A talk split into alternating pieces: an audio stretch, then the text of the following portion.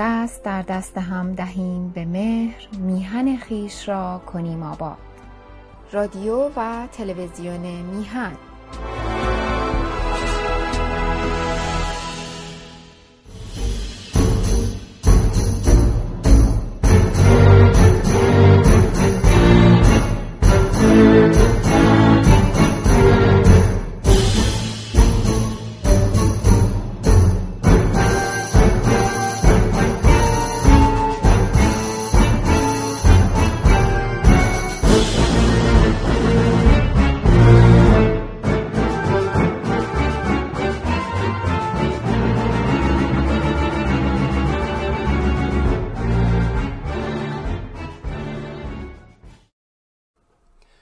درود بر شما. بیژن آتشین جان هستم، عضو حزب سکولار دموکرات ایرانیان و بیست و هفتمین برنامه روزگار آلترناتیو رو خدمت شما تقدیم میکنم. در ماه‌های اخیر برنامه‌های ما روی طرح پیشنهادی آقای دکتر نوری علا در مورد مراحل روند آلترناتیو سازی متمرکز بود. و هفته پیش هم بحث در مورد مرحله سوم یعنی حقانیت آلترناتیو ها رو به پایان بردیم. این هفته هم قرار بود وارد بحث در مورد مرحله چهارم روند آلترناتیو سازی بشیم، اما جریاناتی که در حال حاضر در اپوزیسیون خارج کشور و اغلب در همکاری با نیروهای داخل کشور پیش اومده موجب شد که ایشون صحبت خودشون در مورد تشکیلات رو عقب بندازن و به جریاناتی بپردازن که به بحث آلترناتیو سازی ارتباط مستقیم داره. پس ابتدا به سخنان ایشون توجه می‌کنیم و ازتون دعوت می‌کنم همراه من به بخش هماندیشی بیایید و نظر و اندیشه هموندانمون رو بشنوید. با ما باشید. سلام دوستان، واقعا معذرت میخوام که این هفته مجبورم از ورود به مرحله چهارم روند پیشنهادی خودم برای آلترناتیو سازی خودداری کنم و به بحث درباره مقوله‌ای بپردازم که از دل حوادث جاری در اپوزیسیون برخاسته و البته اگرچه ربط مستقیمی با بحث من درباره روند آلترناتیو سازه، اما بیان اون هم از لحاظ زمانی و هم از لحاظ جلوگیری از برخی سوء تفاهم ها همینجا و همین اکنونه. ببینید، از نظر من آلترناتیو سازی تفاوت زیادی با تولید یک محصول در کارخانه رو نداره. در هر کارخونه ای وقتی میخوان محصولی رو تولید کنن، اول طرح تولیدش رو میریزن، یعنی از یک سو نگاه میکنن که این محصول چه کمبودی رو در بازار پر میکنه و مطالبه بر اون در چه حده و اصلا آیا این کارخونه ظرفیت و ماشینالات تولید این محصول رو داره و در این حال بودجه ها و نیروی کار لازمش رو هم مطالعه میکنن و در آخر هم عطف به مطالعات بازاریابی که مطلوبیت محصول رو تضمین میکنه محصول رو میسازن، به بازار عرضه میکنند و براش تبلیغات و آگاهی رسانی هم میکنند. آلترناتیو هم یک سازه و محصوله و اگر همه ملاحظات در مورد روند تولیدش در نظر گرفته نشه، وقتی بازار محصول به بازار عرضه میشه یا اصلا مورد استقبال قرار نمیگیره و یا اگر به خاطر تبلیغاتی که شده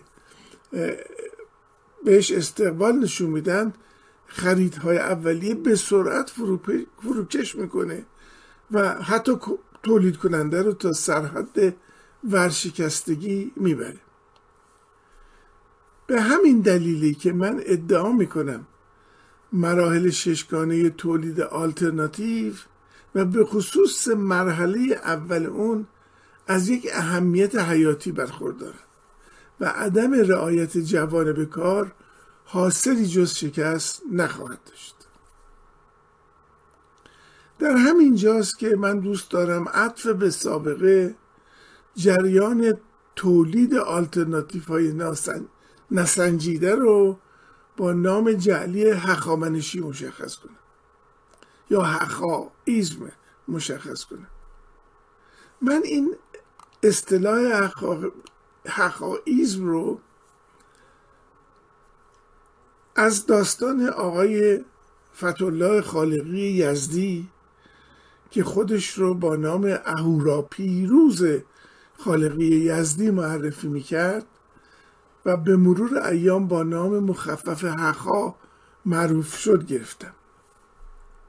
هجده سال پیش در هزار و سیصد و هشتاد و سه او در تلویزیون ماهواره‌ای رنگارنگ یک شومن ایرانی مقیم امریکا بود و ابتدا به برنامه فالگیری و جنگیری و اینجور مسائل اشتغال داشت، اما رفته رفته مدعی شد که هخا یک مکتب اخلاقی اجتماعی بوده که با واژه منش به معنی خوی و طبع و طبیعت و خصلت و سرشت ترکیب شده و هخامنشیان دارای منش هخا بودند که در روزگار ایشون این مسئله به ایشون منتقل شده و ایشون منش هخایی دارند و به همین دلیل هم به نام هخا مشهور شدند.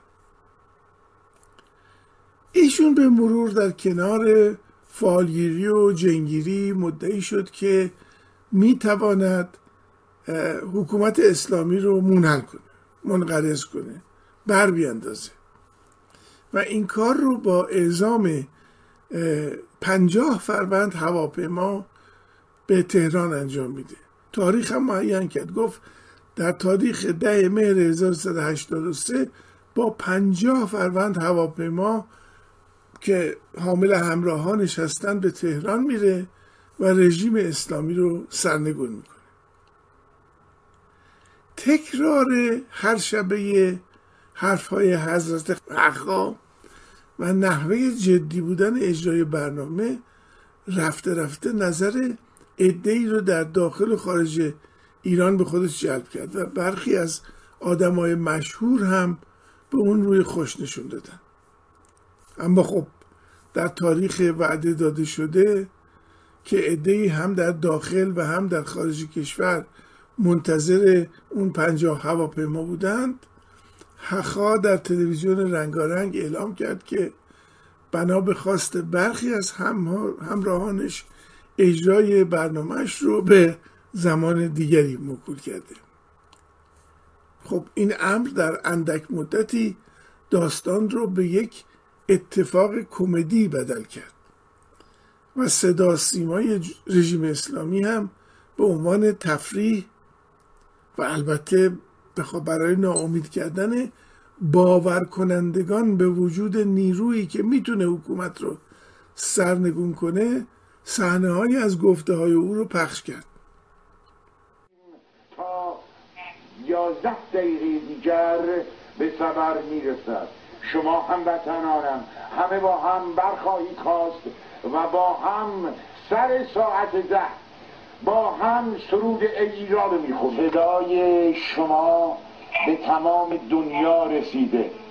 درست هشت دقیقه و پنجاه هشت ثانیه دیگر این انقلاب هخامنشی ملت ایران پس از دو هزار و پانصد و شصت و چهار سال آغاز می شود، شروع می شود. همه با هم سر ساعت ده از خانه ها خارج می شویم و زمان امور را آرام طبق برنامه‌ای که پیش پیش به شما گفته شده است در دست خود خواهید گرفت. فقط یک دقیقه دیگر مانده.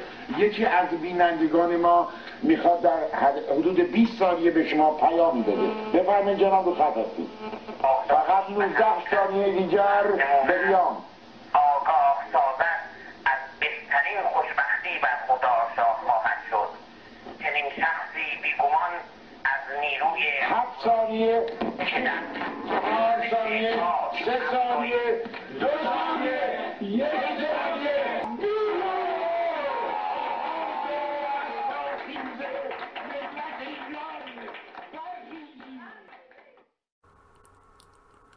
ببینید از نظر من تجربه هخا تجربه منحصر به فردی نیست و هر کس یا گروهی که بدون توجه به لوازم کار ادعای آلترناتیو سازی یا آلترناتیو بودن بکنه به همین سرنوشت دچار خواهد شد و نمونه تازه ای از پدیده هخائیسم رو به نمایش خواهد گذاشت.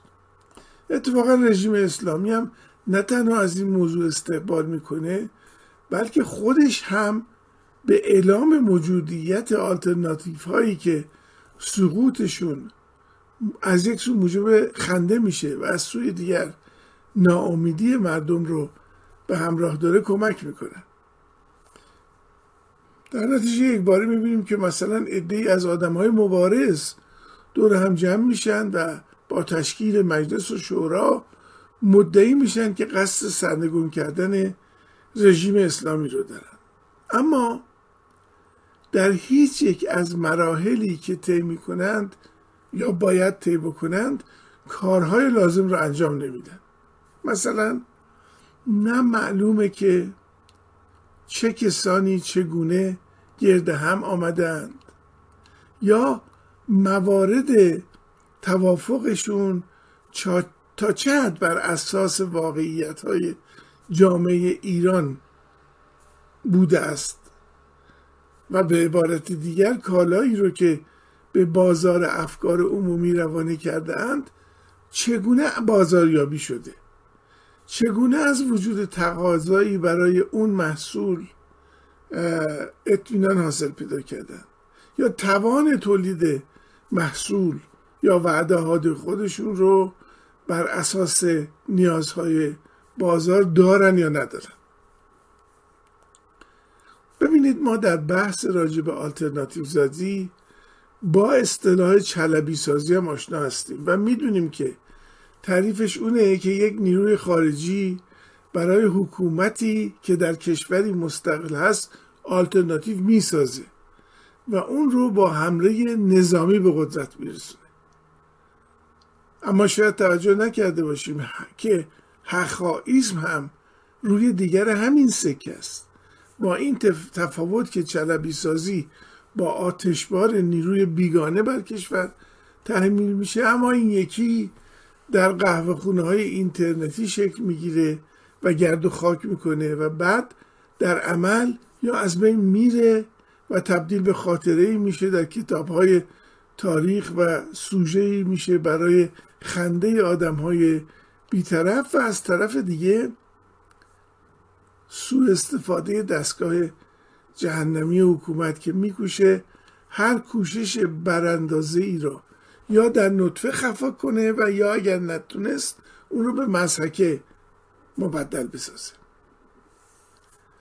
در هخائیسم آنچه به کار آلترناتیو مربوط میشه با عدم رعایت مراحل و عدم توقف کافی در مرحله در هر مرحله همراهه. اگر بخوایم به همون مراحل از روند آلترناتیو سازی بسنده کنیم با چی روبرو میشیم؟ انتخاب اشخاص غلط، تعیین هدف غلط، فقدان حقانیت درست حسابی. همه اینها هر حرکت آلترناتیو سازانه ای رو به مسحکه دلشکن برای اپوزیسیون و خوشحال کننده برای رژیم تبدیل میکنه. خب دوستان داستان جالبی شد. تا حالا یا حکومت اسلامی از این آلترناتیوهای قلابی در خارج و داخل کشور به راه انداخته و بعد به ریش همه خندیده و یا اینکه اشخاص متوهم و خوشباور به امید رسیدن به قدرت دست اندر کار آلترناتیوهایی شدن که محکوم به شکست شدن. هماندیشی امروزمون رو با سخنان هموطن گرامیش خانم شبنم بدری آغاز می‌کنیم. بفرمایید خانم بدری. مرسی، ممنون خانم قیاسفند. ویدیو رو که دیدم از حالا تصاویر ویدیوی آقای خالقی من رو یاد تصاویر ویدیویی که قبلا از مریم رجوی میدیدیم انداخت که تلفن به دست فرمان میداد به پیش آتش و خب این نمایش‌های مسحک سازمان مجاهدین هم هنوز همچنان به شکل دیگه ادامه داره، مثل استخدام افراد خارجی برای شرکت در تجمعاشون و از این افراد استفاده کردن به عنوان مبارزان و مخالفان جمهوری اسلامی. و میگم هخاها هنوز هم به شکل‌های دیگه پس فعال هستن.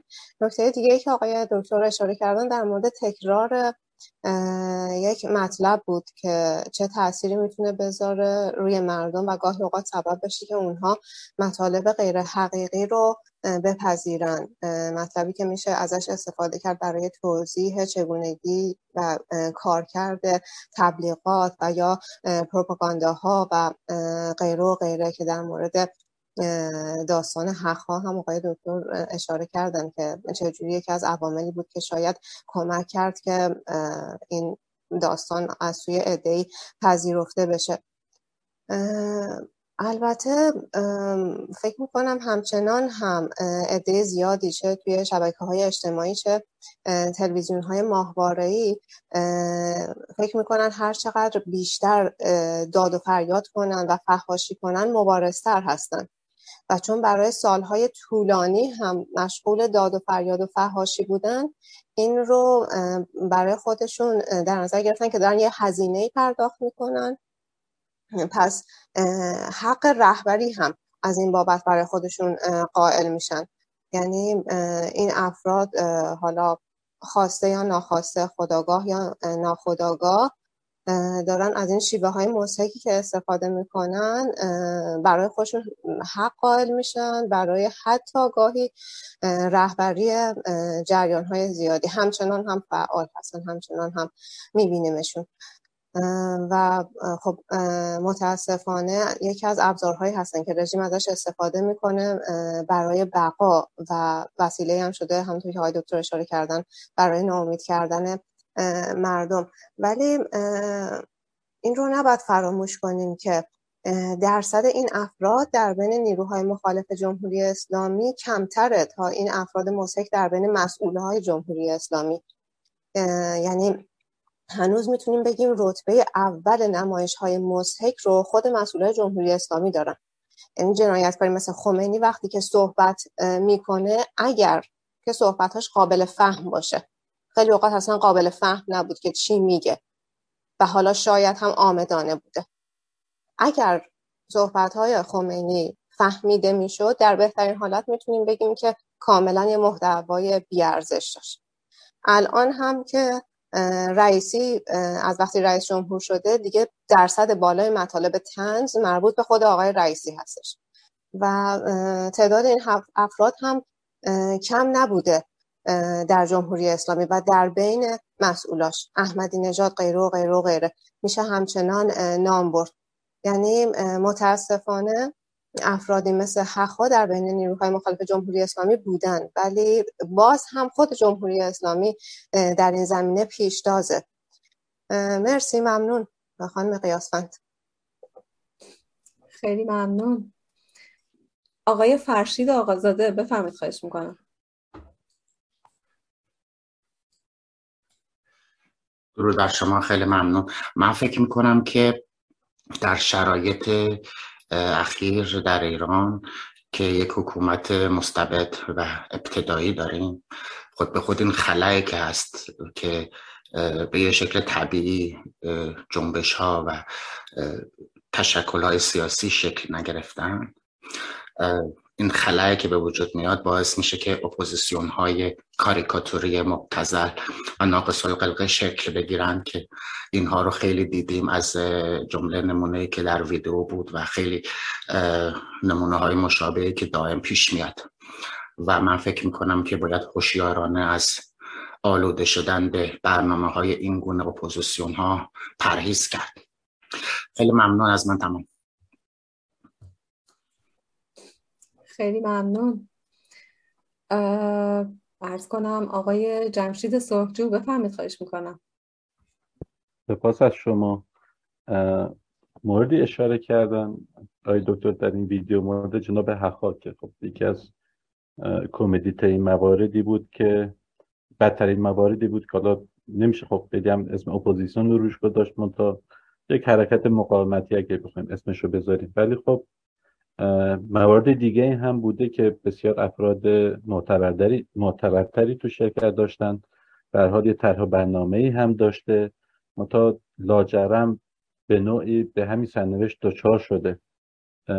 فکر میکنم آنتیکای دکتر گفتن مهمترین مشکلی که داره برنامه‌های اینطوری در واقع آلترناتیو هایی که به شکست برمیخورن این هستش که علیرغم اینکه خب هدفی رو برای خودشون قرار میدن، منتها برای رسیدن به این هدف معمولا طرح برنامه خاصی رو مد نظر ندارن و بیشتر به این شبیه که شما فرض کنید که میخواین با یه نفر یه جای دعوا کنین، بعد فکر میکنین نمیتونین، تنهایی توانه این کار رو ندارین، بعد میرین دیگران رو هم وارد میکنین، میگین مثلا اگه پنج نفر باشیم احتمال موفقیت بیشتره و این رو به یه پوششی برای نبود این طرح برنامه قرار میدن.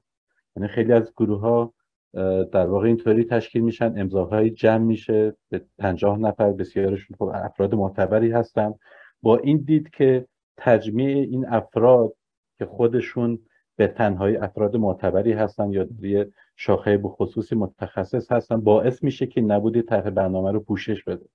یعنی اینطوریه که خب اگه ما صد نفر باشیم، این صد نفر سیاسیون باشن، بسیارشون سابقه مبارزاتی داشته باشن، فرضاً زندان رفته باشن، الان خارج از کشور هستن و حالا که داره هم جمع میشیم خب میتونیم میتونیم یه حرکت بزرگی رو انجام بدیم، در صورتی که اون برنامه کلی پوشش نبوده. یعنی اول تصمیم نگرفتن حالا حالا صد نفر باشیم، دویست نفر باشیم، چطوری میخوایم به این هدفمون برسیم و در نهایت همین اتفاق میفته که بارها در سالهای گذشته اتفاق افتاده که این سازمان‌هایی که با اسم اسم‌های بسیار بزرگ برای نجات ایران تشکیل شده، افراد بسیار بسیار معتبری با نیت‌های خیلی خوبی، اساساً بسیار از اینها اینطور نبوده که در واقع قصدشون از اول صرفاً حالا پر کردن فیک یه خلای سیاسی بوده باشه، واقعاً نیتشون بوده که بخوان در اپوزیسیون حرکت خوبی داشته باشن. ولی به خاطر اینکه طرح برنامه طرح برنامه منسجمی نبوده، نقش این اشخاصی که در واقع امضا کردن یا بهش پیوستن مشخص نبوده، خیلی از مواقع در واقع جمع به این دلیلی که صرفا میگم میخواستن که جمع بزرگی باشه، میبینین که از جمع ازداد تشکیل شده، یعنی کسایی عضو این سازمان ها شدن که ممکنه سر یه میز نتونن کنار هم دیگه بشینن، اصلا برنامه هاشون به طور کامل با هم دیگه تفاوت داره. منتها صرف این که خب اول این اعلام این سازمان خواستن که اسم افراد مختلفی رو بیارن با این امید که در داخل کشور یا خارج از کشور افراد بیشتری رو جذب کنن که معمولا هم به این هدف نمیرسه و فارغ از این شکستی که ممکنه به وجود بیاد، یه ایرادی دیگه ای داره که فکر کنم اون هم در واقع از نبود اون طرح و برنامه مشخص ناشی میشه، همین اعلام نکردن برنامه زمانی هست.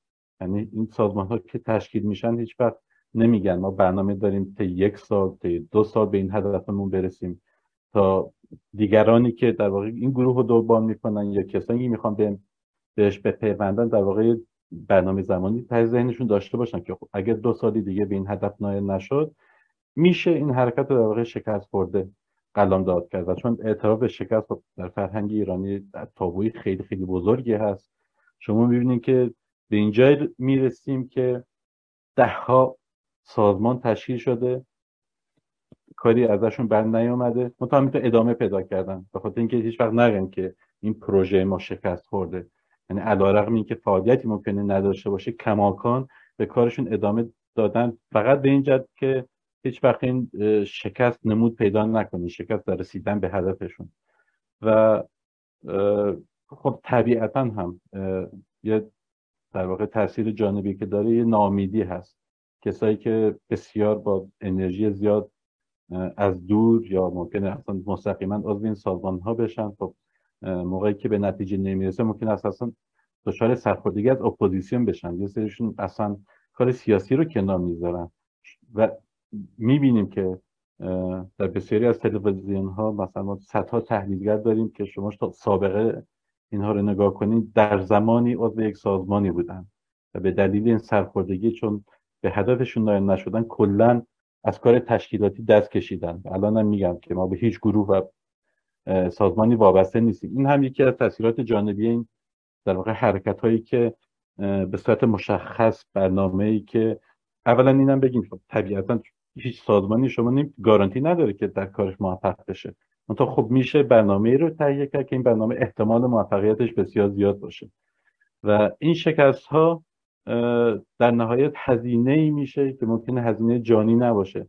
منتها این سرخوردگی سیاسی که ایجاد میکنه چه بسا بدتر از هزینه‌های جانی باشه که مردم در داخل ایران در واقع متحملش میشن. ممنون. سپاسگزارم. خانم سارا فرزان بفرمایید. خواهش می‌کنم خانم فرزان. در ادامه صحبت دوستان می‌خواستم عرض کنم که به هر حال بحث آلترناتیو سازی و یا هر گونه تغییری در ساختار سیاسی یک حکومت هم خودش ملزوماتی رو نیاز داره که از مهمترین اونها داشتن طرح و برنامه است. ما نمیتونیم خیلی تفاوتی قائل بشیم در حوزه مدیریت بین مدیریت و مدیریت پروژه آلترناتیو سازی با مدیریت پروژه حتی یک تولید یک ساخت ساخت یک ساختمان یا تولید یک کالا. ببینید در یک طرح همه دوستانی که اندک مطالعات مدیریتی دارن حداقل عناصری رو میدونن که یک سری عناصر کلیدی برای اجرای یک طرح همیشه وجود داره. به عنوان به عنوان مثال من خاطرم هست زمانی که قرار بود که طرح‌های کوچیکی رو در حوزه کاریمون انجام بدیم، یک پیش طرح‌هایی می‌نوشتیم در حد دو یا سه صفحه برای هر کاری که قرار بود انجام بشه که عناصر کلیدی مثل مثلا مشکل موجود یا ضرورتی که باید این اتفاق این کار انجام بشه یا اهدافی که باید برای این کار باشه، اجرای طرح و برنامه، بودجه بندی به لحاظ بودجه بندی مالی، زمانی، منابع، منابع انسانی، منابع مالی، اینها همه چیزهایی بود که حداقل هایی بود که برای نوشتن یک طرح، یک پیشنویس طرح لازم بود. حتی برای نوشتن یک طرح توجیهی برای اینکه شما بخواید یک در واقع بودجه‌ای بگیرید برای اینکه یک کاری رو انجام بدید، یک کارگاهی رو اندازی کنید. بحث آلترناتیو سازی هم دقیقاً به یک سری پیش نیازها و یک ملزوماتی احتیاج داره که اگر اونها وجود نداشته باشه صد درصد در نهایت شکست اتفاق میافته. در بحثی که الان موجود هست ما میبینیم در حوزه اپوزیسیون ها گاهی اوقات من فکر میکنم این اپوزیسیون هایی که در ائتلاف های خودشون دچار مشکل هستن یا همبستگی های ایجاد میکنن که جمع نقیض این گاهی اوقات هست، اینها تا مرحله شناسایی مشکل یا به عنوان مثال ضرورت یا در حد اهداف شاید یک کمی با هم جلو میرن، اما در بخش استراتژی هاشون، تاکتیک هاشون، بودجه هاشون، تشکیلاتشون، سازماندهیشون اصلا به نظر میرسه که هیچ گونه فکر یا برنامه‌ای رو ندارن. حالا بحث آلترناتیو سازی ما که مدت هاست در حوزه روزگار آلترناتیو سازی داریم کار میکنیم، داریم استراکچری رو ارائه میکنیم که میگیم که برای آلترناتیو سازی هم ضرورت داره که ما استراکچری داشته باشیم که بر اساس یک سری گام‌هایی که پیش نیاز یکدیگر هستند حرکت بکنیم تا بتونیم به هدف نهاییمون برسیم.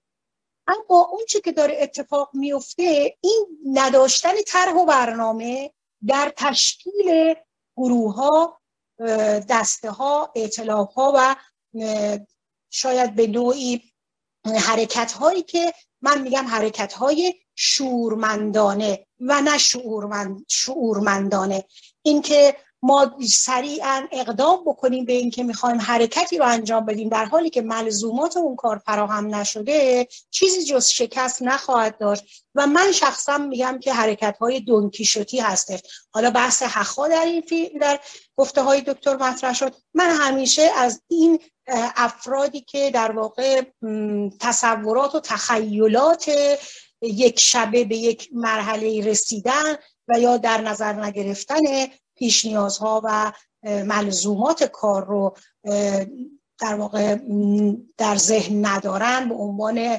دونکیشوت‌های نام میبرم که میرن به سمت آسیاب بادی و برای تخریب یک ساختاری میخوان حرکت بکنن، در حالی که من فکر میکنم که تا زمانی که ما استراکچر دقیق یا نقشه راهی رو برای آلترناتیو سازی یا برای انحلال یا برای گذار از جمهوری اسلامی پیش روی خودمون نداشته باشیم، هر گونه اقدامی بخوایم انجام بدیم منجر به شکست خواهد شد.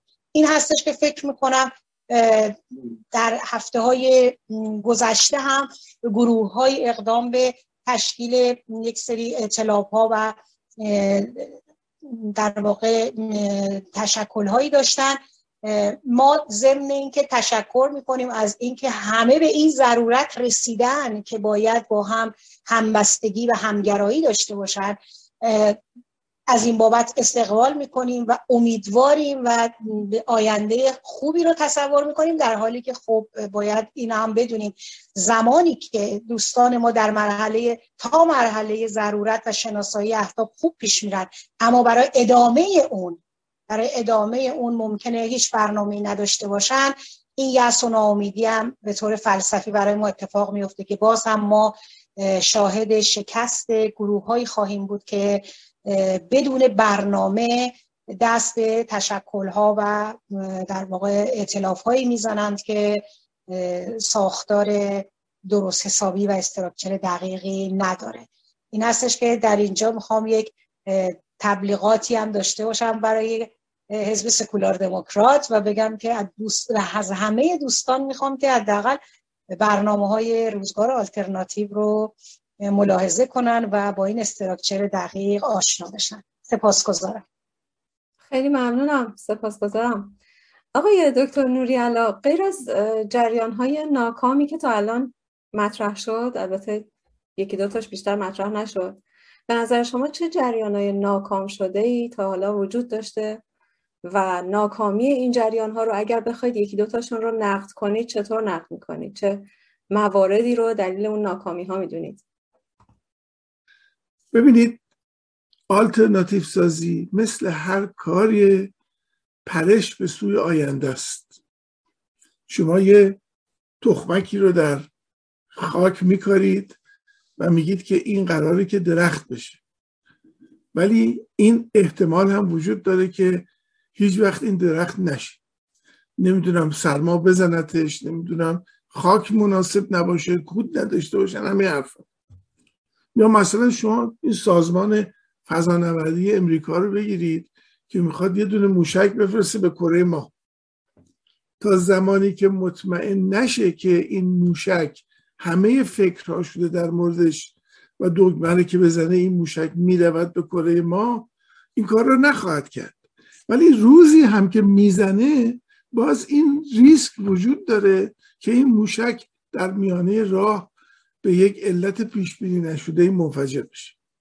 بنابراین شکست در مورد کارهایی که قراره در آینده اتفاق بیفته یک عنصر ثابت، یعنی موجودیه در هر برنامه‌ای. بنابراین نباید از شکست ترسید، نباید گفت من کاری نمی‌کنم برای اینکه ممکنه شکست بخوره. اما مضحکه شدن چیز دیگری است. مضحکه شدن چه چه موقع اتفاق میفته؟ یک وقت هستش که خود حکومت برای خراب کردن ایماژ آلترناتیو میاد آلترناتیو هایی رو میسازه یا تشویقشون میکنه به هر صورت ممکنی که شماها برین یه آلترناتیو بسازین و میدونه که این شکست خواهد خورد و طوری این نمایش رو انجام میده که عرض کنم که نتیجه کار مضحکه خواهد بود. همیشه آدم از شکست درس میگیره ولی از مضحکه نمیشه درس گرفت. نمیشه دو مرتبه قد راست کرد در اون حوزه معین. و عرض کنم که این مضحکه بیشتر در صورتی شکل میگیره و اتفاق میفته که اون کسی که اقدام کرده به عرض کنم که آلترناتیو سازی شروع بکنه به قلف کردن، وعده های ناممکن دادن و سعی کردن در اینکه مردم این رو باور بکنن. و وقتی که شکست از راه میرسه، این شکست با خودش درسی برای آینده نمیاره، بلکه کل مسئله رو بی‌معنی و پوچ میکنه. این رو من فکر میکنم خیلی باید توجه کنیم راجبش. این مسئله هخائیسم که موضوع بحث امروز ما هستش، این تیکه از ماجرا رو نگاه میکنه.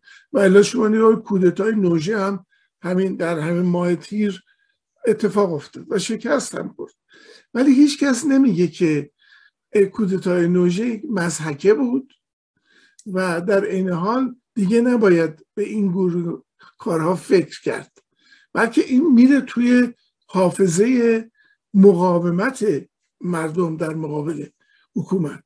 این که حالا در گذشته چه تلاش‌هایی برای ساختن آلترناتیو شده و چرا اونها شکست خوردن، خود به خود ما باید متوجه اون تلاش‌های جدی باشیم، نه اون تلاش‌هایی که بر بنیاد مسحک ساخته میشن و فارغ از هخائیسم هستن. مثلا یادمونه که در همون سال دو هزار و سیزده بود فکر میکنم که همین جنبش سکولار دموکراسی ما به وجود آمد. در این حال قرار شد که یک اتفاقی هم بیفته به نام مثلا ایجاد شورای ملی که شاهزاده در واقع وقتی که موجودیتش اعلام شد یا فکرش اعلام شد، هم شاهزاده، هم شهبانو، هم بسیاری از اعضای خانواده اونها هم اعلام حمایت و اسنویسی کردن. یعنی خیلی جریان جدی بودش.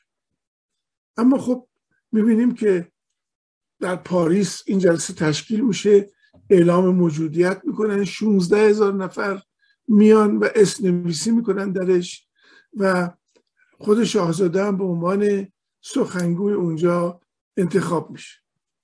اما سه سال چهار سال بعد یه هم میبینیم که نه تنها این کار موفق نشده، بلکه شاهزاده هم که از سخنگویی تبدیل شده به رئیس این مجموعه استعفا میده. حالا نحوه استعفا چگونه است رو کاری نداره.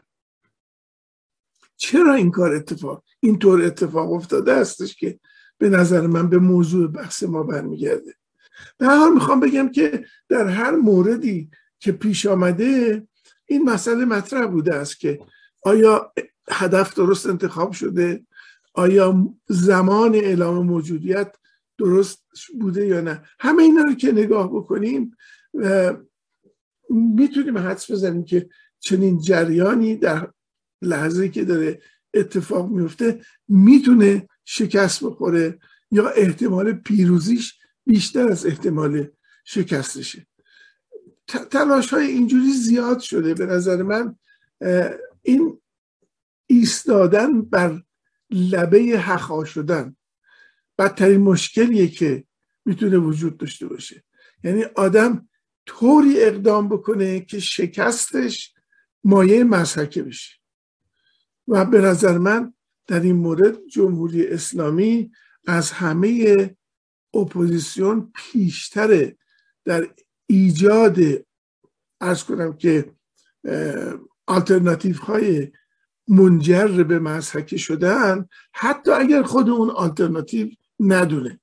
در مورد هخا خب ما میدونیم که یک فریب بزرگی که در کار بود، سعیم کردن که یه جوری وصلش بکنن به حکومت اسلامی، ولی من به یادم نمیاد که قرائن معینی رو پیدا کرده باشن برای این کار. اما خب مثلا شروع کنید یه آقای به نام شعله سعدی یه میاد و شروع میکنه راجع به نمیدونه حمله کردن به خامنه‌ای و حکومت رو میخواد بر بیاندازه و این حرفا، ولی چون اصلا توی این مجموعه‌ای که ایشون داره عمل میکنه هیچ آثاری از امکان توفیق وجود نداره، امکان مسحکه شدنش بیشتر از امکان شکست خوردن سرفرازانش میتونه باشه. به هر منظور من اینه که شما هر کدوم از این مدعیان آلترناتیو رو که در نظر بگیرید، ما باید یک سری ضابطه داشته باشیم تا بتونیم قضاوت بکنیم که چون این عازم آینده هست، درصد شکستش بیشتره یا درصد پیروزیش یا درصد مضحکه شدنش. این معیارهایی هستن که به نظر من ما رفته رفته به طور حتی ناخودآگاه تو ذهن هممون وجود داره. نگاه میکنیم به اتفاقی که داره میفته و میگیم این اون چیزی نیست که بتونه به سامان درستی برسه. خیلی ممنون. سپاسگزارم. بله، حداقل تجربه چهل و سه سال اخیر دیگه تقریبا به همه ثابت میکنه که تا حدودی در میابیم که آیا واقعا بعضی از تشکل‌ها به سامان میرسه یا نه. اما آقای دکتر نوری علا، شما در صحبتتون به چلبی سازی اشاره کردید و حقیقتا برای من نامعلوم هست که ارتباط بحث چلبی سازی در این بحث با این بحث چی هستش. اگر که توضیح بدید ممنون میشه. ببینید، ما داریم راجع به آلترناتیو صحبت میکنیم. انواع آلترناتیو رو میتونیم در نظر بگیریم. دو تا آلترناتیو هستن که اینها ربطی به ملت ندارن، برای اینکه مأموریت خودشون رو از جای دیگه میگیرن و احتمال اینکه حتی حتی اگر پیروز بشن، پیروزیشون پیروز مل... ملت نیستش یا اینکه مضحکه بشه. به این علت هستش که من در جوار هخائیسم مسئله چلبی سازی رو مطرح کردم، برای که اونم یه نوعی از آلترناتیو سازیه، اما آلترناتیویه که انتخابش با مردم ایران نیست، با امریکاست، با انگلیسه، با جاهای دیگه‌ای که در کشورهای دیگه دخالت میکنن. چلبی رو ما از کجا آوردیم؟ چلبی اولین کسی بودش که امریکایی‌ها بعد از فتح عراق و سرنگون کردن صدام آوردن گذاشتن اونجا به عنوان نخست وزیر که خودشون انتخاب کرده بودن، نه اینکه ملت عراق برن بگن که ما چلبی رو میخوایم.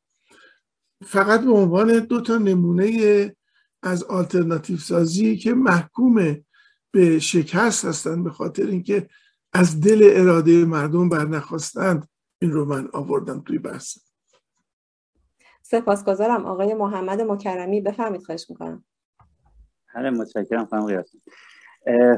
من تصور میکنم که دو تا مبحث هست، یکی آلترناتیو سازی هست، یکی کمدی سازی هست، برنامه کمدی ساختنه. من فکر میکنم که این افرادی مثل آقای هخا و هخائیسم و اینجور چیزا بیشتر همون کمدی سازیه تا آلترناتیو سازی. اصلا نمیشه اسم آلترناتیو هم چیزایی روش گذاشت. حتی اسم جریانات سیاسی و برانداز و اینا هم نمیشه روشون گذاشت. به هر شکل چون هیچ کدوم از این چند مرحله آلترناتیو سازی، این مراحلی که جناب دکتر طرح برنامه‌اش رو ارائه دادن رو اینا هیچ کدومش رو ندارن، یعنی حتی هدفش رو هم ندارن.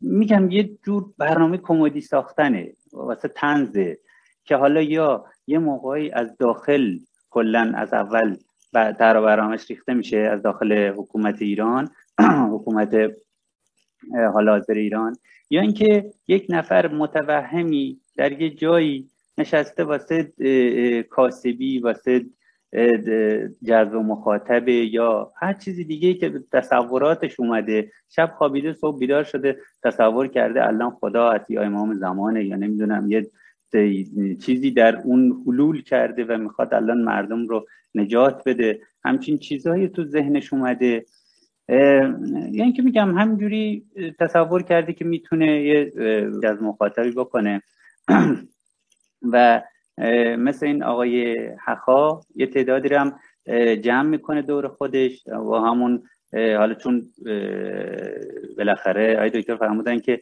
اون موقع چند, چند هزار نفر هم سر اون تاریخ و زمان هم حضور پیدا کردن در میدان آزادی اینا. خب یه تعدادی همیشه اعتقاد به نیروهای ماورایی و فال و نمیدونم اجنو از این چیزا همیشه داشتن و دارن. این یه چیز تو هر چقدر سطح فرهنگی، سطح آگاهی پایین باشه، این تعداد افراد هم بیشتر هستن. این یه چیز مسلمه. وقتی سطح آگاهی بالا میره اینجور چیزا هم کمتر نمود پیدا میکنه. از اون طرف بحث آلترناتیو سازی هست. خب یه جریانات و تشکل‌هایی هم واقعا در طی سالهای گذشته واقعا به شکل ایجاد آلترناتیو